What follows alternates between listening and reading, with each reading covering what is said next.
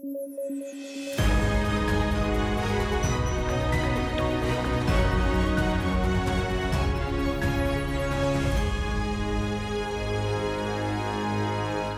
Hola, ¿qué tal? Esto es Debate. Estamos hoy, martes 22 de junio. Yo soy Alexandra y estamos, como siempre, en las plataformas de sudaca.pe junto a David Rivera y Paolo Benza para comentar las noticias más importantes del día. Y seguimos, pues, ya en este inicio de la tercera semana en donde todavía no tenemos resultados oficiales, esta vez del Jurado Nacional eh, electoral, en donde están las últimas actas o revisiones que han pasado desde los jurados electorales especiales. Así que tenemos que seguir esperando, esperemos que este, esta espera sea lo más corta posible, pero también tenemos que estar muy alertas frente a las demás movidas que están habiendo por ahí. El día de hoy ha habido una serie de manifestaciones de ex eh, militares y, amigos policiales, digamos, familiares policiales, eh, de, las Fuerzas Armadas y policiales en general, eh, con polos de la selección, con banderas del Perú, también hablando de la defensa de la democracia, pero evidentemente llamando a la posibilidad de un fraude. Tenemos varias noticias para comentar. Me gustaría empezar con la encuesta del IEP que se ha publicado el día de hoy en la República, que da datos eh, muy reveladores, muy interesantes, que complementan un poquito algunas dudas que se podían generar de la encuesta anterior de Datum, ¿no? Y, lo que tenemos es que el 53% de los encuestados considera que em, Keiko Fujimori no tiene razón en esta idea de fraude, y ya un 66%, o sea, dos tercios de los encuestados consideran que Pedro Castillo ha sido electo presidente. Hay algunas otras eh, otros datos que son interesantes de resaltar, pero quedémonos con esos dos como para abrir la rueda. ¿Qué opinan ustedes al respecto? Pablo, ¿quieres arrancar? Arranco. este, Arranca David. Em, sí, yo diría que la encuesta del IEP, eh, más bien, este, de alguna manera refleja lo que comentamos en el podcast el otro día sobre la encuesta de Datum, ¿no? Que era bien raro que hubiese hecho una sola pregunta tan general, que no hubiese distinguido por región, que no haya profundizado para entender eh, por qué la gente pensaba que que había indicios de fraude, si era a favor de quién, ¿no? Y en la encuesta de hoy día queda mucho más claro eh, las respuestas, porque además, sobre este dato que ha señalado de que Castillo, que el 66% considera que la elección la ganó Castillo, nuevamente y en línea con lo que pasó en la segunda vuelta, el 56% lo cree en Lima, y de ahí norte, centro, sur, oriente, la cosa va subiendo, ¿no? En el sur es 77% y en los niveles socioeconómicos C, D y E es 67 y 70%. Entonces, claramente la gente no,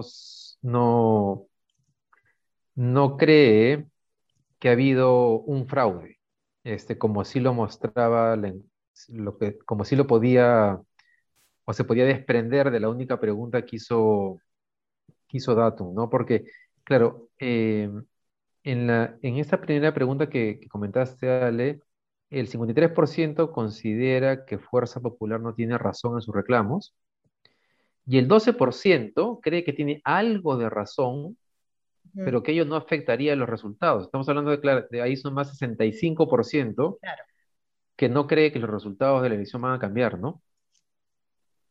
Sí. Sí, sí, complicado.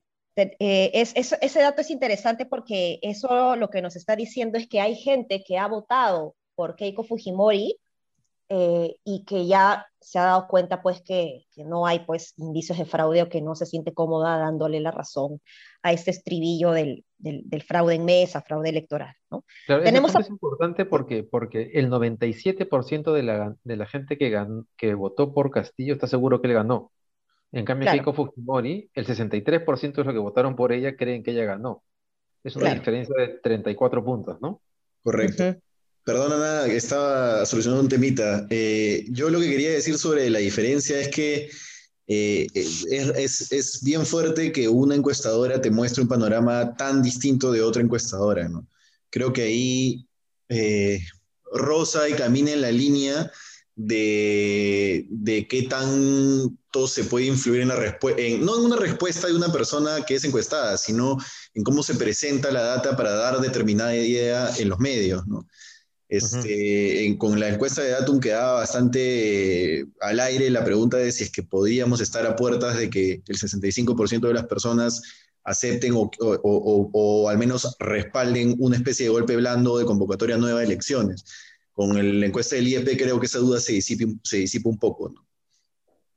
Sí, para decirlo de otra manera, la encuesta de Datum parecía tener un objetivo político, un mensaje político clarísimo que alimentaba todo el, todo el discurso y la narrativa de fraude del Fujimorismo, ¿no? Sí, y o, o, la persona que hizo la, que creó la encuesta realmente es muy mala este, planteando la estructura de preguntas, ¿no? Claro, haciendo las, mejores preguntas, efectivamente. Sí, pues, em, bueno, tenemos otro tema, eh, y es que no debemos olvidar este tema en donde ya no sabemos realmente qué está sucediendo, ¿no? La relación entre Vladimir Cerrón y Pedro Castillo, que es todavía una cuestión de incertidumbre, ¿no? Y creo que se produce además esta incertidumbre, esta incertidumbre se alarga en tanto no haya un, presidente proclamado, ¿no? Creo que eh, justamente se impide conocer justamente quiénes realmente formalmente van a ser sus, sus aliados reales y, y, a la sombra de alguna manera, ¿no? Betsy Chávez el día de ayer ha manifestado que Vladimir Cerrón y Pedro Castillo tienen una excelente relación, ¿no? Y el día de hoy, eh, Ricardo Uceda ha publicado un informe eh, sobre la relación de Pedro Castillo eh, también con Vladimir Cerrón y cómo es que estarían estructurando la lógica de Perú Libre en relación a el gobierno de estos cinco años que se vienen, ¿no? Y cuáles serían los temas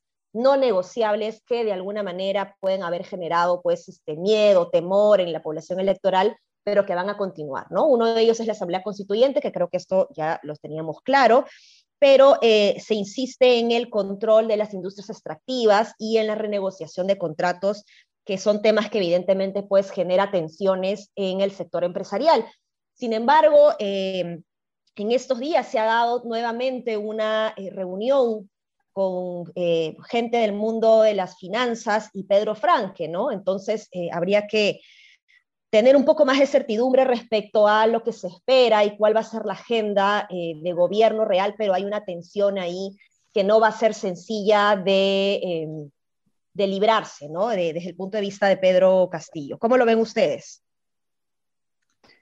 Sabes que el informe de UCEDA no me ha, o sea, ha circulado bastante.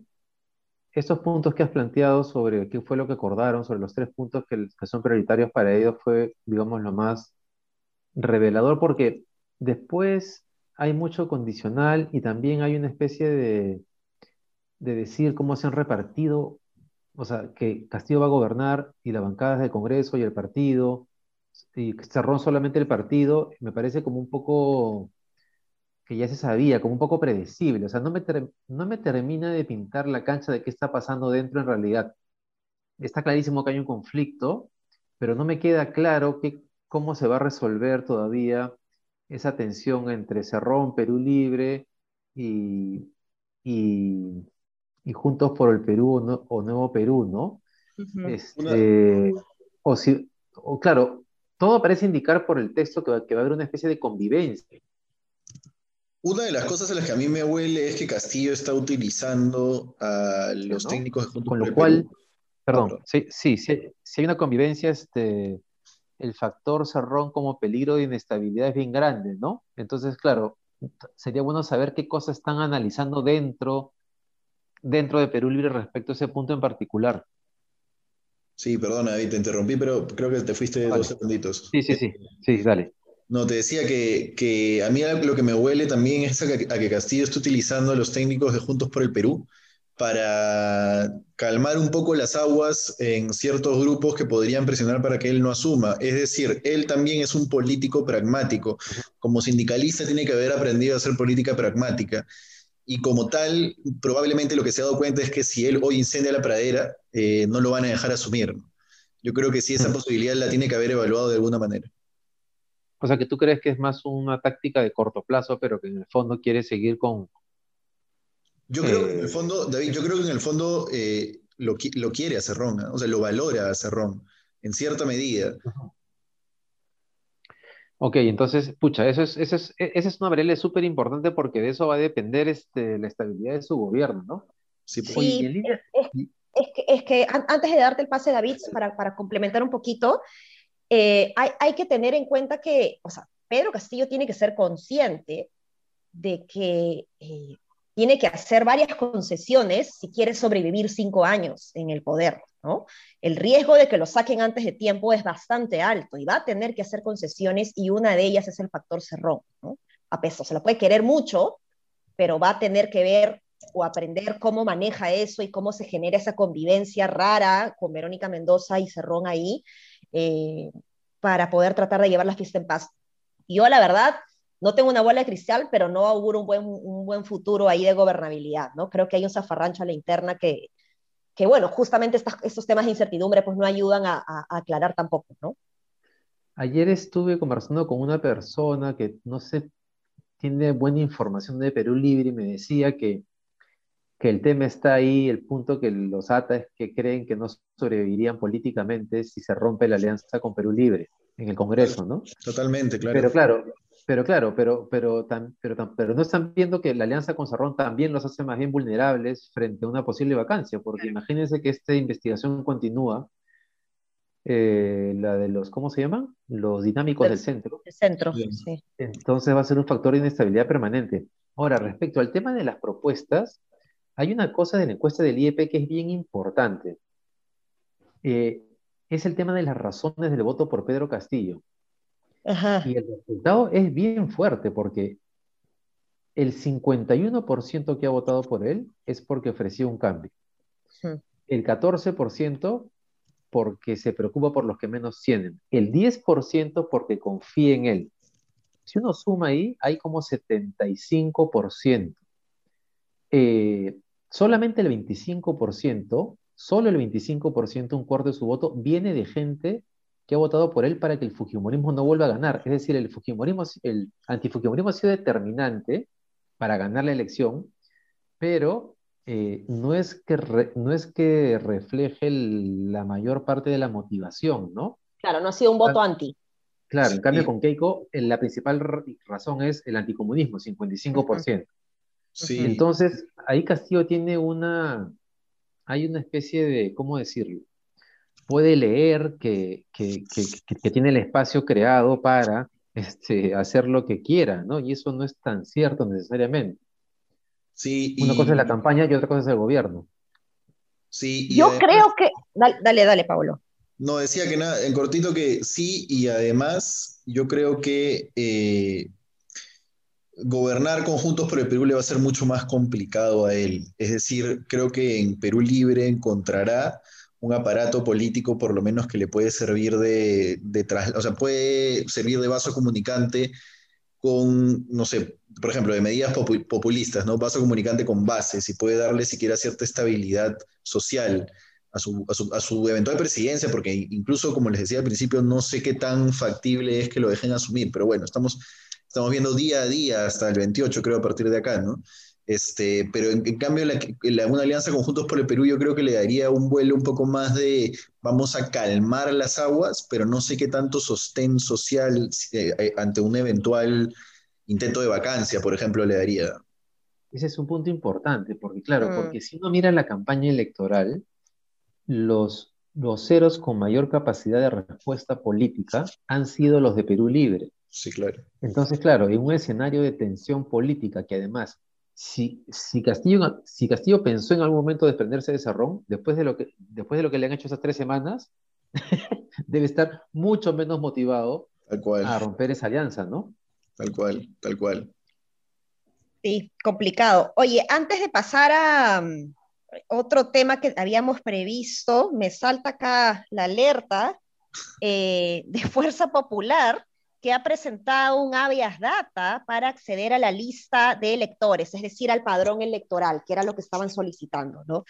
Esto es bastante grave en términos de plazos, porque esto atrasa justamente la proclamación de Pedro Castillo como presidente inmediatamente después de que se termine de revisar eh, eh, estas eh, pedidos de nulidad que han subido, digamos, a, a, la instancia del Jurado Nacional de Elecciones, ¿no? Eh, ahora, la cosa es, que, lo que debemos preguntarnos ahora es, ¿Puede cambiar el resultado con eso? O sea, por lo que he estado viendo eh, respecto a informaciones de revisiones de actas y, todo lo que ha estado en cuestión, la verdad es que no, no me queda claro qué cosa es lo que quieren eh, identificar ahí. Eh, y me da la sensación de que lo único que están haciendo es alargar el tiempo, porque evidencia no van a encontrar porque no la hay, ¿no? ¿Cómo ven ustedes eso? Sí.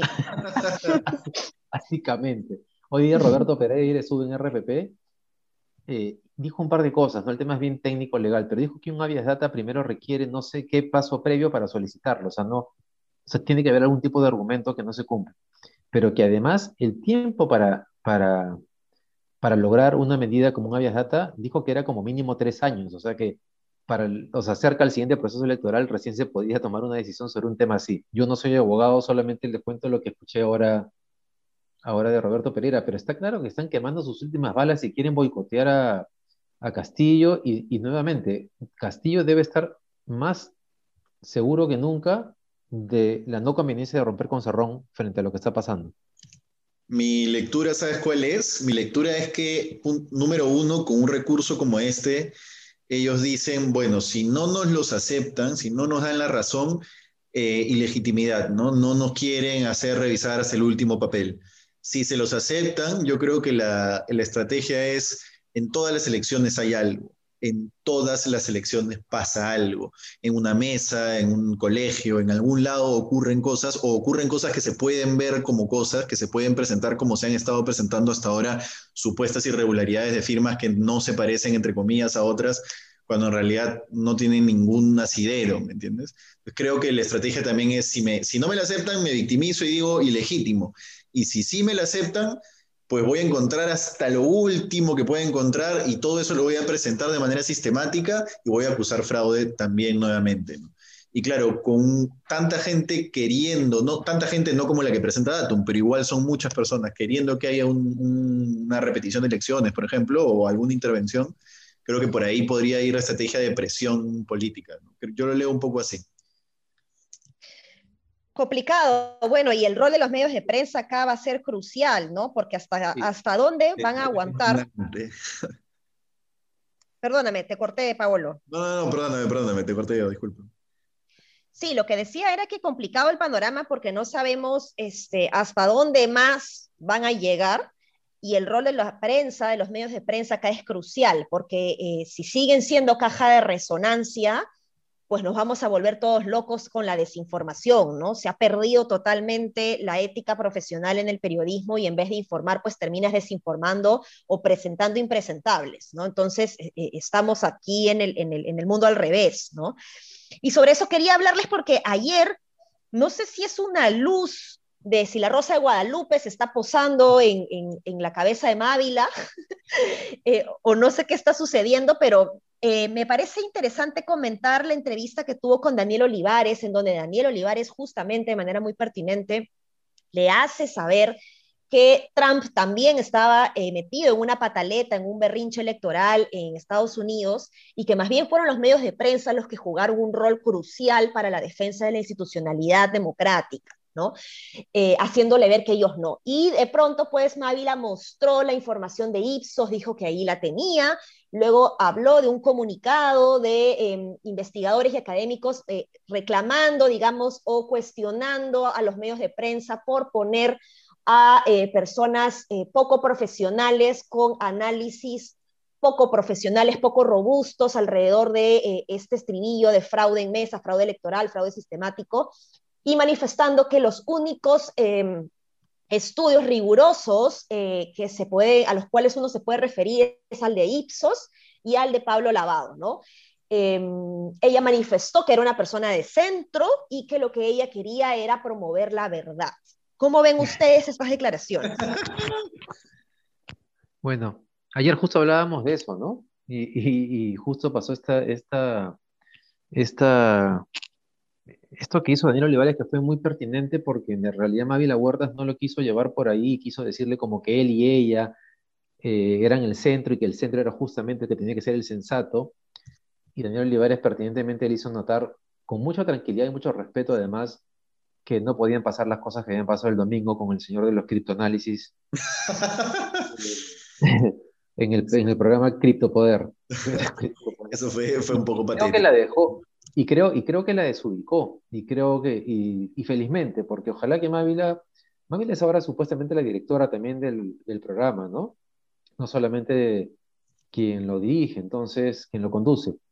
Entonces, lo del domingo fue, creo que, claro, si uno elimina a Willax del panorama, lo de cuarto poder el domingo fue lo más patético que hemos visto en toda la segunda vuelta hasta ahora. O sea, no hay nada comparable a eso. Eh, y claro, tal vez sientan que ya están perdiendo, eh, o sea, que ya no les quedan muchos argumentos para defender lo, o sea, lo que han estado defendiendo, que es, este, que es lo indefendible, ¿no? Y justo acá Paolo ha compartido algo que quería, que quería leerles porque hay otras cosas que van pasando que parecen más sutiles, pero que son bien importantes, ¿no? Que es el tuit este de la Embajada de Estados Unidos en el Perú de hoy día, que dice, confiamos en las instituciones del Perú y esperamos trabajar con el nuevo gobierno una vez que el jurado haya culminado su trabajo. Valoramos nuestra fuerte y duradera colaboración con el Perú, etcétera, ¿no? Pero, este, pero es un mensaje indirecto, bien directo, ¿no? Es, que Biden siempre fue terrorista, pues, ¿no? Rojo. Siempre fue terrorista. el roji, el, el Para que la embajada de Estados Unidos haya decidido pronunciarse ahora, es que lo, ha conversado, lo han conversado, lo han evaluado muy bien, lo han medido y han mm. decidido pronunciarse por algo, ¿no? Este, si no, no hubiesen lanzado este tuit así nomás. Sí. Es el eje comunista que nos está dominando. El, eje comunista que se ha infiltrado en todos lados, incluso en Estados Unidos. El rojimio de Biden está influyendo y, además es importante porque ellos también dicen que, que digamos, apoyan que, que, se proclame el ganador siguiendo todos los procesos legales, ¿no? O sea, especifican que tiene que ser de acuerdo a la legislación peruana, ¿no? Entonces es importante porque hay cosas que se están pidiendo que no están dentro de ninguna legislación, que están pidiendo, digamos, no dentro del espíritu de la ley, ¿no? Y, lo, y en cortito sobre Daniel Olivares y, y Mávila, yo creo que lo que le pasa, yo, yo no soy amigo de Daniel Olivares, no, no, no, no nos llevamos para nada bien, pero lo que ha hecho ayer ha sido algo necesario, ¿no? Y hay cosas que están por encima de cualquier tipo de rencilla. Lo que le pasa a Mávila, creo ya es, eh, lo leería incluso hasta como no, no quiero darles la razón a los otros, no, no quiero darles razón eh, saliéndome de aquí. Eh, de que yo realmente he estado jugando un papel nefasto en esta campaña, ¿no? Porque eh, ya no, ya, o sea, digamos, salir con eso del, cripto, del, eh, del criptoanalista es ya, no creo que ningún periodista, eh, lo he vuelto a ver incluso ayer ya todo completo porque había visto una parte, y yo creo que ningún periodista serio se puede dar el, el, no sé, la libertad de decir que eso es, que eso tiene algún sentido periodístico. Claro, oye, mira, me acaban de pasar una nota de Reuters que el portavoz del Departamento de Estados Unidos, Ned Price, dijo el martes que la reciente elección presidencial de Perú fueron justas y que son un modelo de democracia en la región, a la vez que mostró su apoyo al trabajo de las autoridades electorales del país sudamericano. Ya, o sea, efectivamente el comunismo ha invadido el planeta. sí, sí, sí, Estados Unidos. Tal cual, tal cual. Ahora, una pregunta sobre lo que acabamos de conversar. ¿Y ustedes creen que este domingo Cuarto Poder va a mostrar algún cambio? No. No, no creo. No, yo quiero ver hoy día a Mávila en la noche porque yo pensé que después de la entrevista que le hizo a Gisela Valcárcel iba a reaccionar y, vi que no, ¿no? Eh, entonces, no sé, bueno, por lo menos ha hecho, ha dado un gesto, pero quiero, quiero verla estos días, ¿no? Porque, porque no, o sea, es un gesto entre otros 10, ¿no? Entonces hace falta que haga otros 10 para equilibrar, ¿no?